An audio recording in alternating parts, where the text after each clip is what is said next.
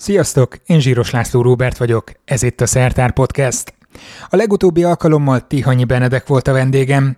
Tudjátok, akivel hosszan beszélgettünk energiaélményekről, a csíről, és úgy általában arról, hogy hol húzódnak az ezotéria és a tudományos világ határai, vagy legalábbis egy határvonalat igyekeztünk feltérképezni.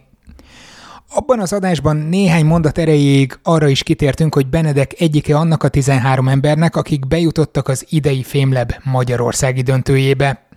A Fémleb a világ legnagyobb tudománykommunikációs versenye volt éveken át.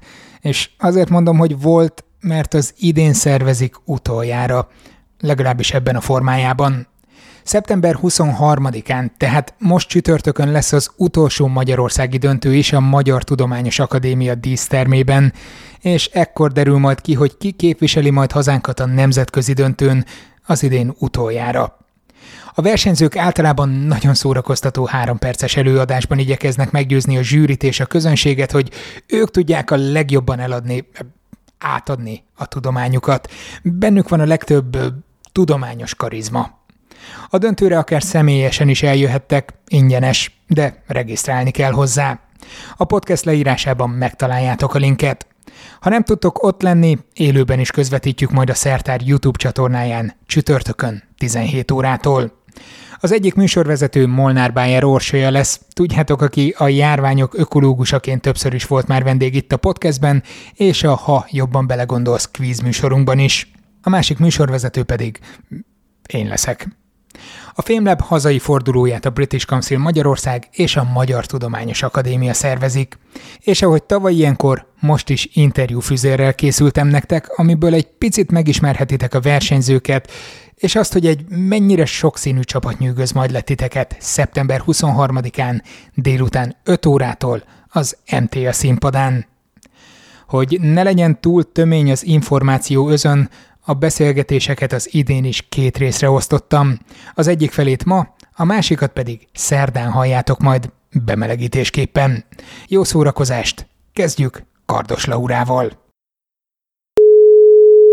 Laura vagyok, etnikai földrajzzal foglalkozó geográfus. Ez nagyon izgalmas, hogy etnikai földrajz. Ez, ez hogyan különül el a földrajz többi részétől? A földrajzon belül nagyon sokféle ö, ág van, amivel lehet foglalkozni. Én elsősorban a társadalom földrajzot művelem, és azon belül az etnikai földrajzot. Ez nagyon sok tudományterülethez kapcsolódik egyébként, tehát megkaptam már sokszor azt a kérdést, hogy na jó, jó, de ez miben más, mint a néprajz például. Úgyhogy ez egy nagyon izgalmas kutatási terület, és tényleg bele lehet vonni a különböző tudományágakat, amik még kapcsolódhatnak ide. Ez azért vicces, hogy felvetetted a néprajzot, mert ezek szerint nem én vagyok az egyetlen, akiben ez motoszkált, amikor a Fémlab mesterkurzuson találkoztunk, és meséltél a különböző identitásokról, ami egy-egy tájhoz és az ott élő emberekhez kötődik, akkor folyamatosan ez, ez zakatolt a fejemben, hogy jó, ez akkor te etnográfus vagy, vagy, vagy, vagy mi lenne a jó megközelítés neked? Mi akkor a különbség ebben? Segítesz rendet rakni? Elsősorban a megközelítés a különbség. A néprajz inkább a kulturális dolgokkal foglalkozik, elviszi abba az irányba a dolgot, a földrajzi alapú megközelítésnél pedig a tér az, ami, ami a bázisát adja a kutatásoknak, és inkább, inkább a térben és az időben való elhelyezés a fontos. Még területet kutatod? Az őrség területét elsősorban, több különböző vizsgálatom volt már, de az őrség az, ahova mindig visszahúz a szívem. Ennek az az oka, hogy én az őrség mellett egy kis falucskában nőttem fel, és ez a legizgalmasabb kutatási terület számomra, mert nagyon érdekes az, hogy itt a különböző etnikumok keverednek és együtt élnek egymással.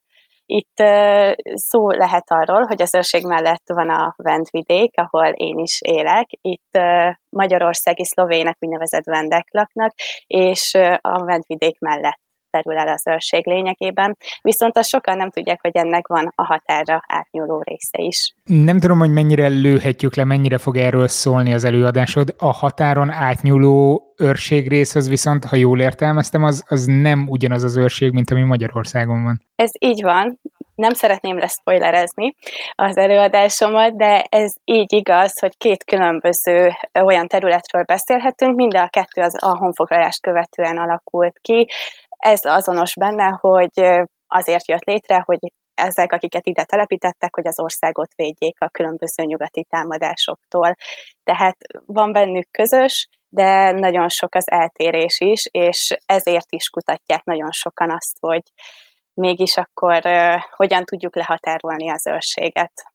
Azt egyébként hozzá kell tennem, hogy ahány szerző, annyiféle őrséglehatárolás létezik. Tehát, hogyha látsz egy ilyen őrséggel foglalkozó munkát, akkor az tuti biztos, hogy azzal fog kezdeni, hogy akkor hol vannak az őrségnek a határai. 23-án majd élőben is meg lehet nézni, hogy hogyan mutatod be ezt a különbséget. Nagyon-nagyon érzékletesen, nem fogom elspoilerezni, úgyhogy érdemes lesz majd megnézni a döntőt akár a helyszínen, akár pedig az online streamingben. Viszont amikor mondtad, hogy hogy miért szereted ezt a, ezt a tájegységet. Azt vártam volna, hogy, hogy mert hogy ott nőttél fel, de ezek szerint mellette, tehát mégis csak valami nagyon különleges hatásának kell, hogy legyen, hogy nem a saját területedről, a vendvidékről kezdtél el dolgozatot írni, vagy azzal foglalkozni.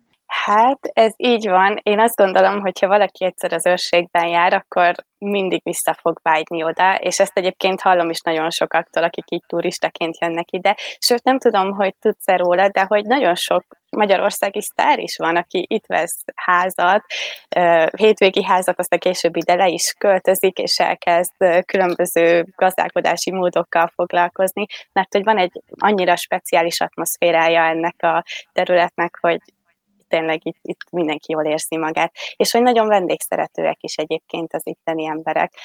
Vannak olyan épületek, amiket lehet látni mind a mai napig, úgynevezett kódisállásos házak. Ezeknek az oldalán van egy oldaltornác, és ez egyébként azért alakult ki, mert hogy annak idején ott fogadták a vándorokat, az úgynevezett gyütmenteket, és ők ott aludhattak teljesen ingyen és bérmentve azokon a kis oldaltornácokon. Szóval, hogy ennyire vendégszeretőek az őrségi emberek, és ez mind a mai napig egyébként érezhető. Radványi Ádám vagyok, biológus doktorandusz, és az élet keletkezésének egy kulcskérdését kutatom. Mi az a kulcskérdés? Hát a kulcskérdés maga a genetikai kód eredete, illetve hát annak keletkezésének egy lehetséges forgatókönyve. Pont mielőtt elkezdtünk beszélgetni, visszakerestem a Szertár Podcast archívumából, hogy szinte napra pontosan öt évvel ezelőtt volt itt nálunk Cárán Tamás. Ah, igen, igen, igen. Valószínűleg ismersz. Igen, igen, igen, igen, igen. Ő beszélt az ősleves helyetti őspizzáról és hasonló dolgokról. Az elmúlt öt évben mennyivel kerültünk közelebb az élet eh, keletkezésének a megismeréséhez? Ez egy nagyon jó kérdés. Szerintem nagyon lassan, lassú tempóban, de, de döcögünk felé. A probléma inkább az, hogy, hogy a kísérletesebb vonalak azok, azok kevésbé hangsúlyosak. Legalábbis nekem főként a, a, az elméleti, illetve modellezési szintére van rálátásom, és egyre inkább ez, ez kering, hogy, hogy valahogy ez a kísérletezés, ez, ez nem, nem annyira népszerű, ennek nyilván megvannak az okai, de, de ez irányban lenne nagyobb szükség ez, ez nagyon izgi, hogy ezt felvetetted, mert általában, vagy nagyon-nagyon régóta, évtizedekkel ezelőtt lehetett arról beszélni, hogy a fizikusok körében vannak ugye az elméleti, meg a kísérleti irányok, és hogy a biológiánál is egyre inkább, mintha szétválna ez a, ez a két dolog. Te ezek szerint a, főleg az elméleti vonalat képviseled. Én főleg az elméleti vonalat képviselem, de, de azért ez annyira nem válik el élesen, tehát ha, ha lehet most másra mutogatni. Azt például tudom, hogy témavezetőm Kunádám, ő, ő, ő nemrég, hát egy vagy két éve egy elég rangos kutatási projektben vett részt, ahol, ahol végső soron így elméleti és, és kísérleti vonalakon próbáltak egy, egy másik ö, problémakört feltárni. És akkor ehhez mindig kell egyfajta ilyen modellezési háttér, hogy utána a kísérleteket kicsit pontosabban be lehessen lőni. Anélkül, hogy nagyon elspoilereznéd a FameLab előadásodat, illetve annak a lényegét, mi az, amivel foglalkozol te, és hogyan lehetne megragadni ezt a területet szűkebben? Azért nem fogom elspoilerezni, mert a FameLab-ben nem is inkább a kutatási területemről fogok beszélni, hanem, hanem sokkal inkább arról, hogy, hogy, hogy maga a, az élet keletkezése, illetve annak, annak egyfajta kérdésfeltevés az, hogy hogyan, hogyan lehet egyáltalán hasznos, legalábbis ez volt az eredeti koncepció. Szóval amivel én foglalkozom, az, az ö, arról szól, hogy hogyha ránézzünk az élő szervezetek összességére, akkor ugye nyilván hatalmas nagy változatosságot lehet észrevenni, tehát vannak puha testűek, vannak növények, gombák, állatok, és így tovább, ezt lehetne sorolni. Meg mi is itt vagyunk. Meg mi is itt vagyunk, igen, és, és ez hatalmas nagy változatosság, de ha kicsit jobban uh, a mélyre ásunk az egésznek, akkor azt tapasztaljuk, hogy, hogy, a, hogy a legközpontibb úgymond masinéria, ami, ami az összes élőszervezethez elengedhetetlen, ezt hívhatjuk transzlációs apparátusnak is, ami egy nagyon szép szó. A lényeg az, hogy, hogy a különböző... Mennyivel jobb, mint a elengedhetetlen masinéria. Igen. Egy szó. Tehát ez a, ez a masinéria, ami, ami az összes főbb alkotó szerkezetünket gyakorlatilag előállítja egyfajta meghatározott, kódolt információ alapján, az, az, az hihetetlenül konzervált. Tehát minden egyes organizmusban nagyjából ugyanaz a, ugyanaz a, az a masinéria ö, dübörög a, a motorháztető alatt, és ez a fő kérdés, hogy ez hogyan alakulhatott ki, és hogyha egyáltalán nem látunk benne változatosságot, akkor azt, azt egyáltalán hogyan lehet föltárni, mert azért a biológiai kutatások azok nagyon sokszor a változatosság megfigyelésével indulnak. Pont ezt akartam kérdezni, hogyha ez ennyire alapvető, akkor, akkor hogyan tudjátok ezt vizsgálni, vagy egyáltalán van-e értelme feltenni ezt a kérdést, és nem azt azt nézzük, hogy oké, okay, ez így stimmel, és ennyi. Mint annak idején volt, rémlik valamilyen nyelvészeti vita, hogy nagyon-nagyon sokáig vitatkoztak azon, nem tudom, száz vagy kétszáz évvel ezelőtt, hogy melyik a legősibb struktúra, hogy az ige, a tárgy, az alany, vagy, vagy minek kell előre jönnie, most elnézést a nyelvészektől, de na- nagyon örültem annak, amikor, amikor olvastam valahol, azt hiszem Chomsky-nál, hogy hát nem látták a fától az erdőt, hogy az első kérdés az az, hogy egyáltalán minden nyelvben ott vannak a alanyállítmány, tárgy, stb. mondatrészek, tehát hogy ez a legalapvetőbb, és ezt kéne nézni. Nem lehet, hogy itt is valami ilyesmiről van szó, hogy minek azt nézzük, hogy, hogy e, mi hogy alakult ki, ahelyett, hogy az lenne a lényeg, hogy ezek vannak egyáltalán, és tök jó. Nyilván, de azért pláne, hogyha erre, erre a masinéria, egy hihetetlenül komplex masinériára pillant az ember, akkor akarva és akaratlanul is elkezd játszani a, a, a gondolattal, pláne mivel ez, ez, ez már régóta, tehát maga a genetikai kód, amivel én foglalkozom, az, az 50 év óta ismert, és, és 50 év óta nem igazán sikerült előre jutni abban, hogy miért pont úgy néz ki, ahogy kinéz, mert a kérdés kicsit olyan, mintha ránéznénk a billentyűzetünkre, mindenki, aki most otthon ül, és, és ugye ott is a, a billentyűk, azok, azok meghatározott sorrendben vannak lerakva, tehát Q-val kezdődik, W-vel folytatódik mellette, és így tovább, és ezt mindenki ugyanúgy használja, mindenki ezt az úgynevezett QWERTY billentyűzetet használja, de, de mégiscsak felmerül a kérdés, hogy miért pont így vannak kirakva ezek a billentyűk, hogy miért nem lehetne más, hogy, vagy mi a funkciója annak, hogy pont így vannak kiszervezve, és, és ez, ez egy hihetetlenül érdekes és, és borzongató ö, kirakós és önmagában a kihívás az, hogy, hogy valaki ezt, ezt megpróbálja feltárni már, már, illetve az ezzel járó dicsőség, ez az, ami első körben motiválja az embert, és, és nagyon sokszor ebbe bele is lehet őrülni. Ajjaj, egy Nobel-díjat minimum meg fog érni, gondolom, hát ha azért azt, azt, azt nem mondanám, de, de máig, máig nagyon sokan megpróbálkoznak ezzel is. Hol jártok ti ezekben a kutatásokban? Mondjuk még ennek a kirakósnak a dobozát próbáljátok kicsomagolni, vagy azért néhány darabka a helyére került, hogy a te kirakós allegóriáddal éljek? Ha lehet így fogalmazni, mi kicsit a, a dobozon kívül kezdtünk el mozogni, mert, mert nem is magával a, a masinéria felépítésével, ö, ke, ö, nem, nem is a felépítését kezdtük el kutatni, hanem hogy a felépítéséből milyen ősi környezetet lehetne úgymond megvizionálni, mert, mert azért ettéren viszont van variáció az élő szervezetekben, és, és ezt a, ezt a masinéria köré épült variációt, vagy hát az, hogy milyen variációt tud előállítani ez a masinéria, abból lehet arra következtetni, szerintünk legalábbis, hogy, hogy eredetileg milyen, milyen ősi nyelven kommunikált, ha bele lehet vonni ezt a nyelvész nyelvészi zsargont, vagy ilyen nyelvészi fordulatot, szóval mi volt az eredeti nyelv, amire ez a billentyűzet úgymond ki lett találva?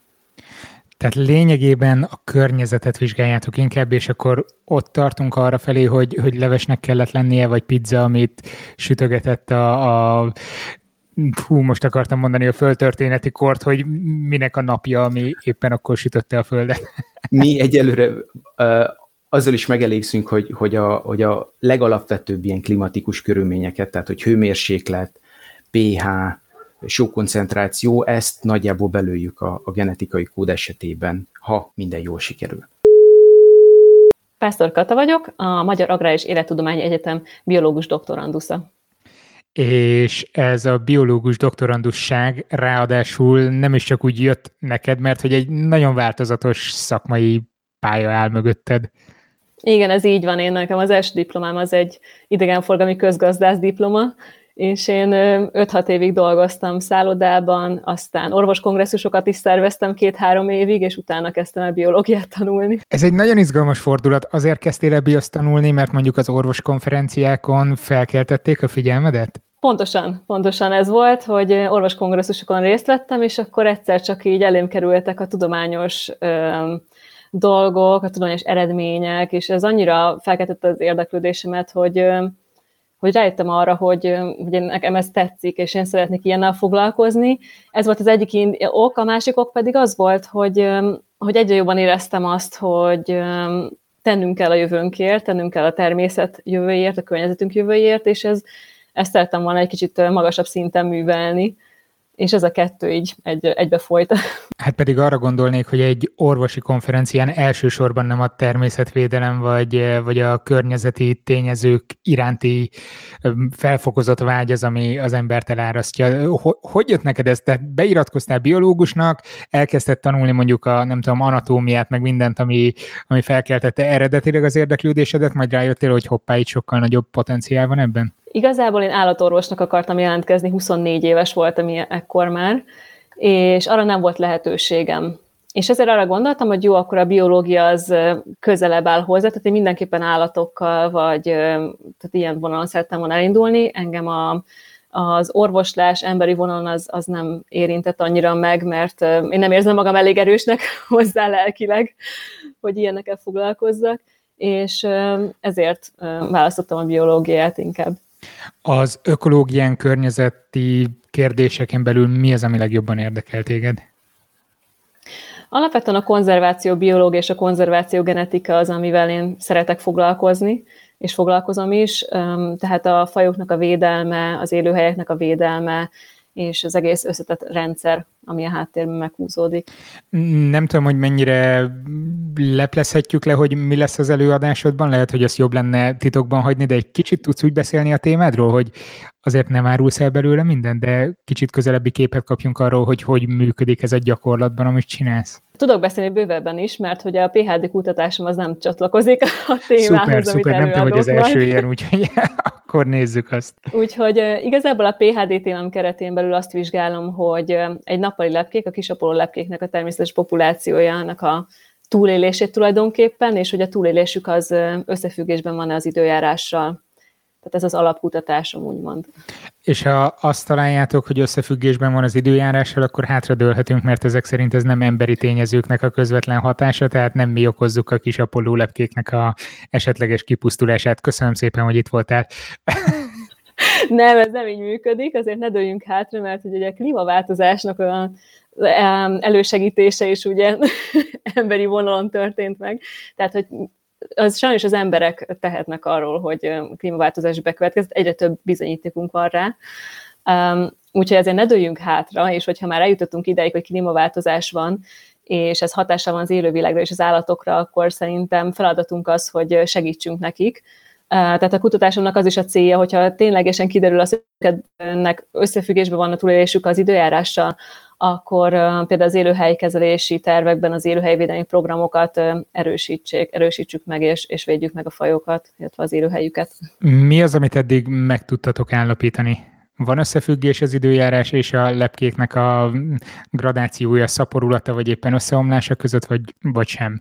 A számításaink azok most uh, folynak. Az első részében a PHD-nak azt vizsgáltam, hogy a, Az öregedés ki lehet mutatni természetes populációban, különböző testméretváltozókon keresztül, és ezt meg is állapítottuk. Igen, igen, igen. Mert ugye az összefüggésben a túléléssel. Mennyi ideig él egy minél... kis lepke? hát nagyon változott, de ilyen 15-20 napot mondanék, de van nagyon változatos, ugye attól függően, hogy melyik évről beszélünk, és ugye ezt is vizsgáljuk, hogy mitől függ, hogy milyen sokáig élnek.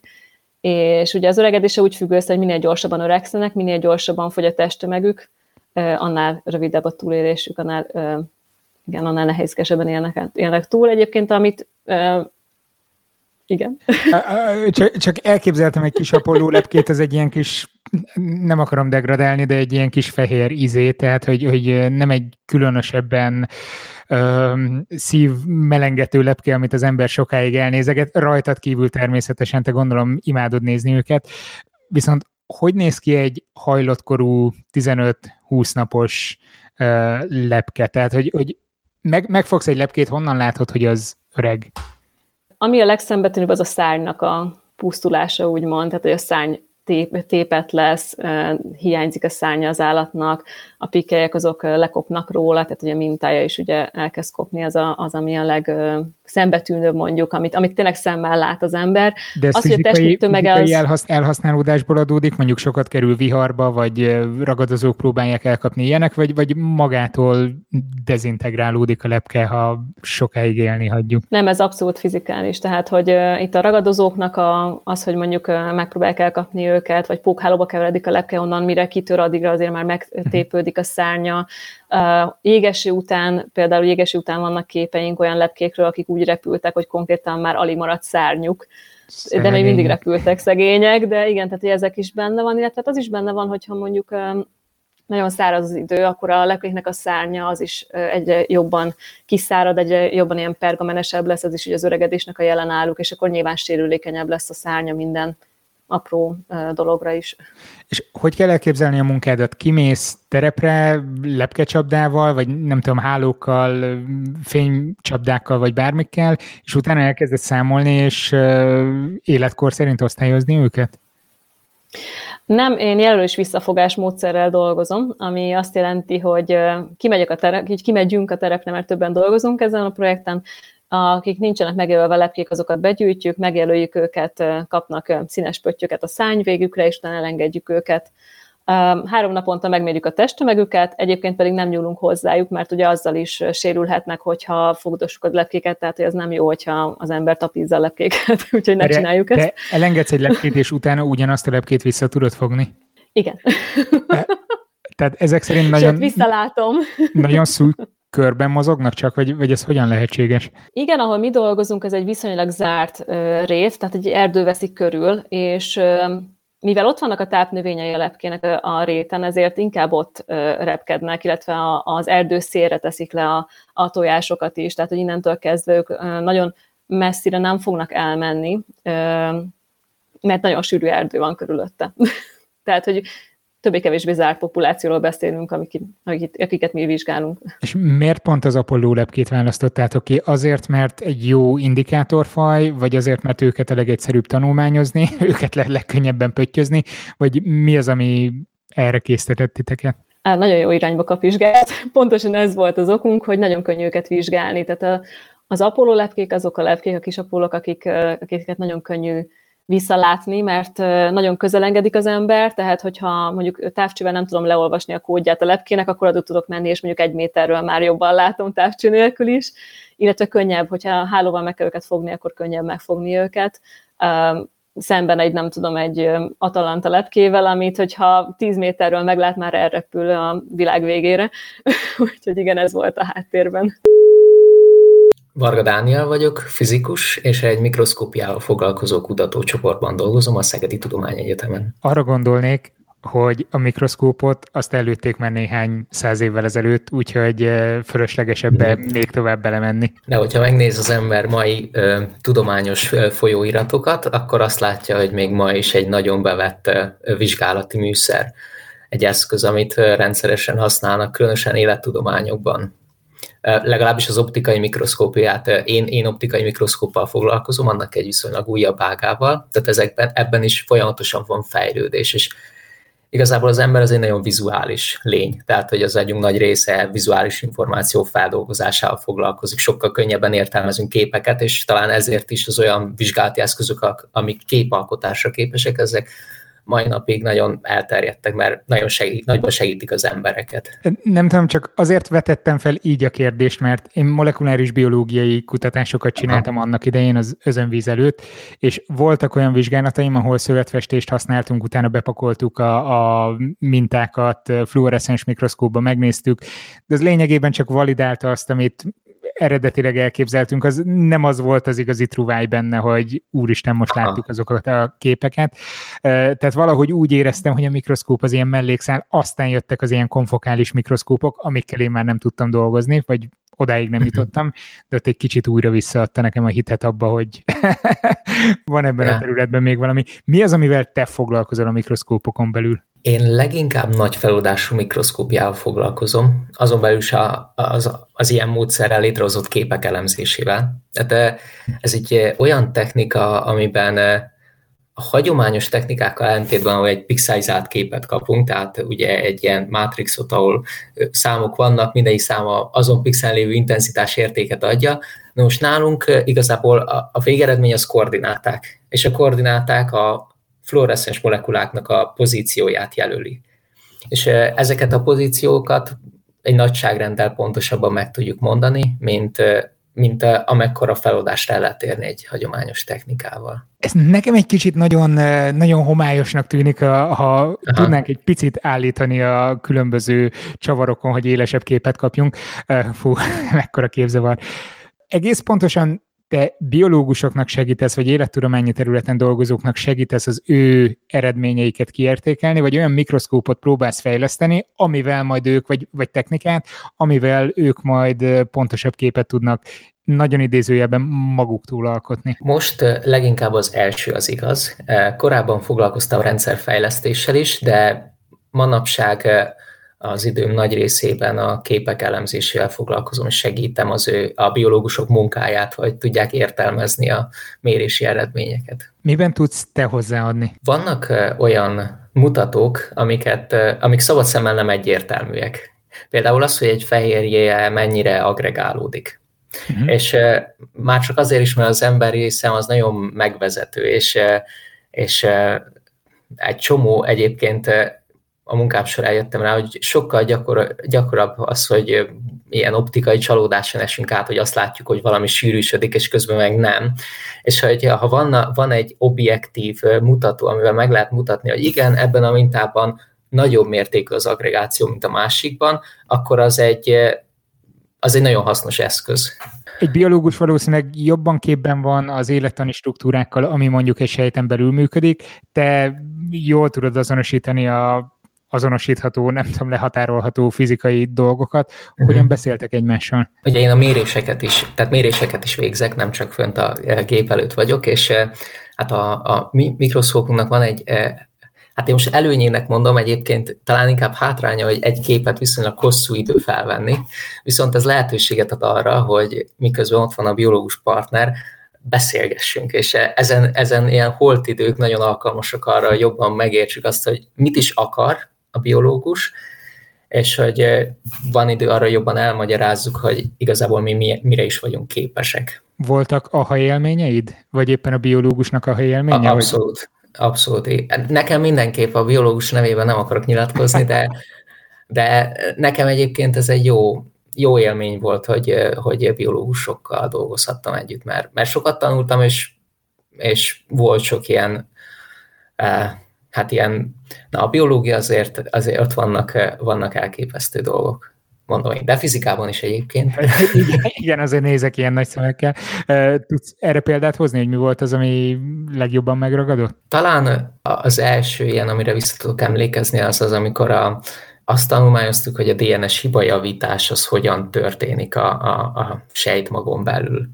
Megjelöltünk különböző fehérjéket, és néztük, hogy azok hogyan sűrűsödnek a sérülések körül, és, és nekem egy csomó kérdésem volt, és nagyon gyorsan el tudtunk jutni olyan kérdésig, amit a, amire a biológus se tudta a választ, és ebből is láttam, hogy mennyi, mennyi még felfedezetlen terület van ezen a téren. Vadics Anna vagyok, és környezeti mikrobiológus környezeti mikrobiológus. Ez Igen. nagyon jól hangzik, mert egyrészt benne van az, ami mostanában sláger téma, hogy a környezetre oda kell figyelni, mert mennyire fontos. Benne van a mikrobiológia, mert hogy most az egész világ a mikrobiológiára figyel, és 10 millió mikrobiológus, főleg vírusszakértőnek az országa vagyunk. Neked hogy jött ez a, ez a terület? Um, igazából én világéletemben szerettem volna olyan dologgal foglalkozni, ami kapcsolódik a környezetvédelemhez, viszont édesanyukám pedig mikrobiológus, ő orvosként végzett. És így valahogy a kettőnek az ötvözése lett ez a környezeti mikrobiológus, és amikor bárkinek mondom, hogy mikrobiológus vagyok, akkor mindenki rögtön azt gondolja, hogy orvosi.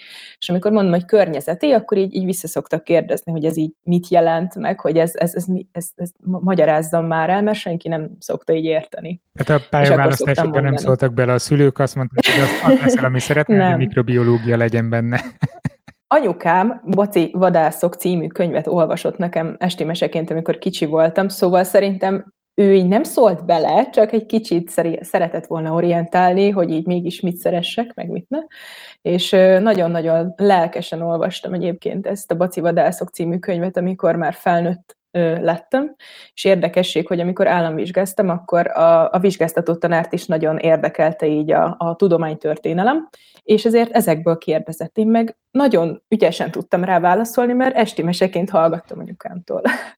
Ma egyébként beszélgetsz anyukáddal a szakmai kérdésekről? Igen, sok mindenben, de ő mondjuk nagyon régen végzett, és most már szakmahagyó, szóval egyáltalán nem ebben dolgozik. Viszont azért nagyon szívesen meg szoktam vele vitatni, főleg az ilyen klasszikus mikrobiológiai vonalakat, így a molekuláris rész az annyira már így nem, nem ért, de nagyon érdekli viszont. Téged viszont érdekel az a része is. Mi az, amivel. Fú, milyen átkötés, mi az, amivel te foglalkozol konkrétan? Hát én konkrétan olyan ö, baktériumokat keresek, amelyek a talajban ö, képesek lebontani olyan szennyező anyagokat, amit például egy olajkút, vagy pedig valamilyen olajvezetéknek a meghibásodása, eltörése, rozsdásodása következtében kifolyt olaj okoz így a talajban ilyen, ilyen kárhelyeken vannak baktériumok, amik le is tudják bontani ezt a sok mennyiségű kőolajat, és akkor ezeket szeretném vizsgálni, hogy, hogy utána helyreállítható legyen így a környezet egy olajszennyezés után. Szerintem Dunát lehet rekeszteni olyan cikkekkel, akár minden hónapban, ha megnyitsz valamilyen hírportált, hogy brit tudósok, vagy akárkik baktériumok segítségével, és akkor ide szabadon be lehet helyettesíteni, hogy szabadítanak meg minket valamilyen környezeti ártalomtól, műanyagot eszik, olajat Igen. eszik, stb. stb. Ez így van? hát, ha őszinte akarok lenni, akkor akkora nagy problémát okoz nekünk a kőolaj, és az műanyagok, és mindenféle ilyen egyéb szennyezőanyag, hogy szerintem megszabadítani senkit nem fogunk tudni. Viszont az tény, hogy mindenki e felé kezd el gondolkozni, mert szerintem a baktériumokkal lehet a legkörnyezetbarátabb módon, meg költséghatékonyabb módon hát így kármentesíteni ezeket a területeket. Szóval igen, tény, hogy ez nagyon hot topic, és, és ettől zeng a világ, de szerintem van is értelme, vége soha nem lesz ennek a harcnak, szóval állandó munkája lesz a környezeti mikrobiológusoknak szerintem. Szerintem az egyik leggyakoribb kérdés, amit megkapsz, egyrészt, mert én is fültanúja voltam ennek a kérdésnek, másrészt más hasonló területen dolgozók is szoktak erre panaszkodni, hogy mi van akkor, hogyha az a baktérium, amit te használsz, és nagyon idézőjelben eszi a kőolajat, az majd beszabadul, nem tudom, a kocsinak a benzintankjába, és onnantól kezdve hiába tankoltunk 450-500 forintért literjét, az bacikajává válik. Hát, a legtöbb olyan vegyület, ami káros, ugye xenobiotikum, az alapvetően káros a baktériumra nézve is. Szóval, hogy lehet, hogy én is nagyon szeretem mondjuk a sör, de ha bedobnának mondjuk egy, egy, egy sörbe, egy üvegnyi sörbe, és ott, ott maradnék, és ott kéne élnem, akkor biztos, hogy meghalnék egy idő után. Szóval, hogy bármennyire is szeretünk dolgokat, alapvetően nagy mennyiségben toxikus ránk nézve, de akár a víz is, ami a létünknek az alapja. Szóval ők is ugyanígy vannak ezzel, hogyha én bedobnék egy darab baktériumot egy, egy nem tudom, tartani kőolajba, akkor szegény nagyon hamar meghalna. Úgyhogy csak úgy képes életbe maradni, hogy azért vannak egyéb környezeti, fizikai, kémiai tényezők mellette, amik azért segítik, szóval biztos, hogy nem fog elszabadulni egyik sem és kőolajat enni a kocsink tartájában. Amennyire tudom a mesterkurzusról, pont erről fogsz beszélni, hogy hogyan lehet rávenni ezeket a baktériumokat, hogy mégis megegyék azt, amit mi szeretnénk. Úgyhogy most nagyon kell egyensúlyoznunk, hogy ne lőjük el azokat az információmorzsákat, de valahogy rá tudsz minket vezetni, hogy hogy, hogy éritek ezt Hát ö, szükséges, hogy biztosítsunk neki olyan feltételeket, amelyek az életbe maradásához kellenek. Szóval, hogy ne. ahogy az előbb is mondtam, sok minden kell nekik hozzá. Jó, nem tudom belőled akkor ki húzni ezt, de egy eszméletlenül izgalmas megközelítéssel fogod ezt majd felvezetni, maradjunk ennyiben. Allaga Tamás vagyok, meteorológusként dolgozom, emellett időjárást is jelentek időnként. Amikor egyeztettünk időpontot, hogy mikor találkozzunk, akkor mondtad, hogy húha, ma éjszakás leszel, úgyhogy egy ilyen kora reggeli időpontot választottunk. Bele se gondoltam egészen ideig, hogy az előrejelzés az akár az éjszakába nyúlhat, vagy hogy éjszakai szükség lehet rá. Ennyire kell napra késznek lenni? Nem elég a nap fennmaradó részében végezni a munkát? Így van, a légkör 0-24 órában dolgozik, tulajdonképpen emiatt nekünk is folyamatosan követnünk kell nem csak az aktuális eseményeket, hanem a legfrissebb előrejelzéseket is, azok is éjjel és nappal, hétvégén, ünnepnapokon mindig készülnek, így nekünk is mindig készültségben kell lennünk. Főleg igaz volt ez például ma, amikor éjszaka érkezett hozzánk a hidegfront, éjszaka volt a legmozgalmasabb a légkör, és bizony, amikor a, az állampolgárok nagyobb része felkel, addigra nekünk már olyan információkkal kell ellátnunk többek között a médiát, a sajtót, hogy amikor ők ébrednek, és például megnézik a telefonjukon, hogy milyen idő lesz, azok lehetőleg ne a tegnap délutáni adatok legyenek, hanem mindig a legfrissebbek, úgyhogy ezért kell nekünk késznél lenni folyamatosan. Ezek az előrejelzések, amiből például az időjárás jelentések is készülnek, amit prezentálsz mondjuk a képernyőn, ezek mennyire a saját számításaid alapján történnek, és mennyire egy csapat áll ennek a hátterében? Mindenképpen egy csapat, ráadásul nem is csak egy szűk, hanem akár egy nemzetközi csapatot is mondhatnék, ugyanis az egész nagyon messziről indul. Vannak, akik egyáltalán megnézik, megmérik, hogy milyen idő van éppen most, majd ezeket az adatokat tulajdonképpen be kell táplálni hatalmas, ilyen szobányi méretű számítógépekbe, és ezek a számítógépek aztán hát viszonylag nagy izzadságos munka árán kiszámolják a várható időjárást. Viszont mivel ez egy gép által előrejelzett időjárás, egy nagy számhalmaz, ezért még nem árt, hogyha a monitor másik végén van egy ember is, ezek lennénk mi, akik egyáltalán megpróbálják értelmezni ezeket a számokat, azokból valamilyen az átlagember számára is érthető információt kreálni, tehát például kis piktogramos térképeket, vagy szövegeket, vagy kiszínezett térképeket, hogy éppen narancs vagy piros riasztás legyen. Tehát ez az egész út, és ehhez bizony több ember kell ha sok ember megcsinálja ezeket az előrejelzéseket, abból van valami zanzásított változat, amit mondjuk nekünk laikus lakosságnak át tudtok adni, miért kell az, hogy egy meteorológus legyen a képernyőn? Miért nem elég, ha minél nagyobb dekoltással valakit kiállítunk, úgyis az fogja érdekelni az ember, mármint az, hogy esik-e az eső, és akkor megvan oldva a helyzet. Egyébként régen is én annak a híve voltam, hogy nem feltétlenül kell, hogy szakember legyen az illető, aki a képernyő túloldalán áll és prezentálja az időjárást, hanem az a lényeg, hogy azt hitelesen tegye, és ne térjen el lehetőleg attól a forgatókönyvtől, amit egyébként a szakemberek kitalálnak. Azt gondolom most, hogy annyiban könnyebb a meteorológusok dolga, hogy akár ha csak egyetlen egy mondatot kapnak készhez, hogy aznap milyen időjárási helyzet van, akkor abból ők rögtön tudnak remélem ide tartozom én is, rögtön tudunk egy akár két perces kis performance alakítani, anélkül, hogy egyébként tudnánk a konkrét előrejelzést, mert egész egyszerűen egy adott időjárási helyzethez tudunk kötni egy adott forgatókönyvet, és abból már, hogyha csúnyán akarnám mondani, akkor be tudunk hasalni egy olyan időjárást, ami egyébként majd a valóságban elég közel áll ahhoz, ami bekövetkezik.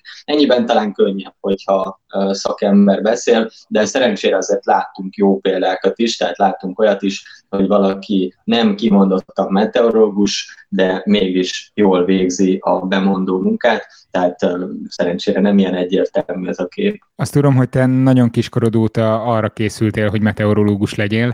Ismerek még egy ilyen embert, aki, aki kb. ezt a pályát járta be. Mi volt az, ami téged ennyire megfogott? Az, hogy láttad az időjárás jelentőket a tévében, és te is ilyen akartál lenni? Tehát ez a, ha lehet így fogalmazni, a show oldala, vagy, vagy pedig beleláttál abba már viszonylag korán valamilyen oknál fogva abba, hogy, hogy mi is áll a hátterében? Igen, alapvetően a B választ jelölném meg. Mindig mindenben az érdekelt, hogy vajon milyen folyamatok állnak egy adott jelenség mögött. Már kiskoromtól kezdve mindig valamilyen természettudomány érdekelt. Először egyébként nem is a meteorológia, hanem sok egyéb, e között még akár a tengerbiológia is volt, de elég hamar rájöttem, hogy az itthon nem egy olyan nagyon jó üzlet. Úgyhogy aztán később azt hiszem láttam egy olyan dokumentumfilmet, amiben ilyen heves időjárási jelenségek jelentek meg. Rájöttem, hogy ez nekem nagyon tetszik, hogy ilyeneket időnként még itthon is lehet látni, és nagyon érdekelnek, hogy mégis mik azok a folyamatok, amiket a felhők tulajdonképpen megfestenek, és aztán ezt követően én céltudatosan úgy készültem, úgy tanultam az évek során, hogy tudtam, hogy én végül meteorológus szeretnék lenni, és elfogadtam azt, hogy ez bizony nem csak a földrajzról szól, nem csak arról, hogy kiülünk és nézzük a felhőket, hanem ebben van csúnya matematika, meg fizika is, ezzel meg kell barátkozni, és akkor értheti meg az ember, hogy mondjuk az a felhő, ami egyébként nagyon szép és úgy néz ki, mint egy kutya, az miért úgy néz ki mondjuk, mint egy kutya. Tehát alapvetően ezek a dolgok érdekeltek mindig is. És erről a csúnya matematikai és fizikai oldalról, vagy ennek a korlátairól fogsz majd beszélni a filmleben is. Pontosan, ugye alapvetően azt gondolnánk, hogy ez az átlag felhasználót nem kell, hogy érdekelje, hogy mégis milyen parciális differenciál egyenletrendszereket kell megoldani ahhoz, hogy a végén abból legyen egy napocska, meg egy felhő a TV képernyőjén, de sajnos az a helyzet, hogy ma már annyira közbeszéd tárgya az időjárás, és annyira a bőrünkön érezzük akár már az éghajlatváltozást is, hogy bizony muszáj minél egyszerűbben, de megmagyaráznunk azokat a folyamatokat, amik tulajdonképpen ezeket irányítják, hiszen nagyon közvetlen hatással vannak ránk. Nem kell a senkinek, az előadásban egyetlen ilyen egyenletet sem fogok mutatni, vagy erről beszélni. Pont az lenne a lényeg, hogy a szakemberek minél inkább és minél egyszerűbben tudjanak ilyen folyamatokat elmagyarázni, akár teljesen hétköznapi, vagy, vagy első ránézésre oda nem illő példák segítségével. Hat fémlebdöntős mini interjúja még hátra van, velük szerdán találkozhattok majd, meg persze csütörtökön mindenkivel az MTA dísztermében, illetve a Szertár YouTube csatornáján élő közvetítésben. Köszönöm a figyelmeteket, illetve külön is köszönöm a támogatást azoknak, akik a patreon.com per szertár oldalon jelképesen előfizetnek a tartalmaimra. www.patreon.com per szertár. Köszönöm. Legyen szép hetetek, illetve szép két napotok. Sziasztok! Ez a műsor a Béton közösség tagja.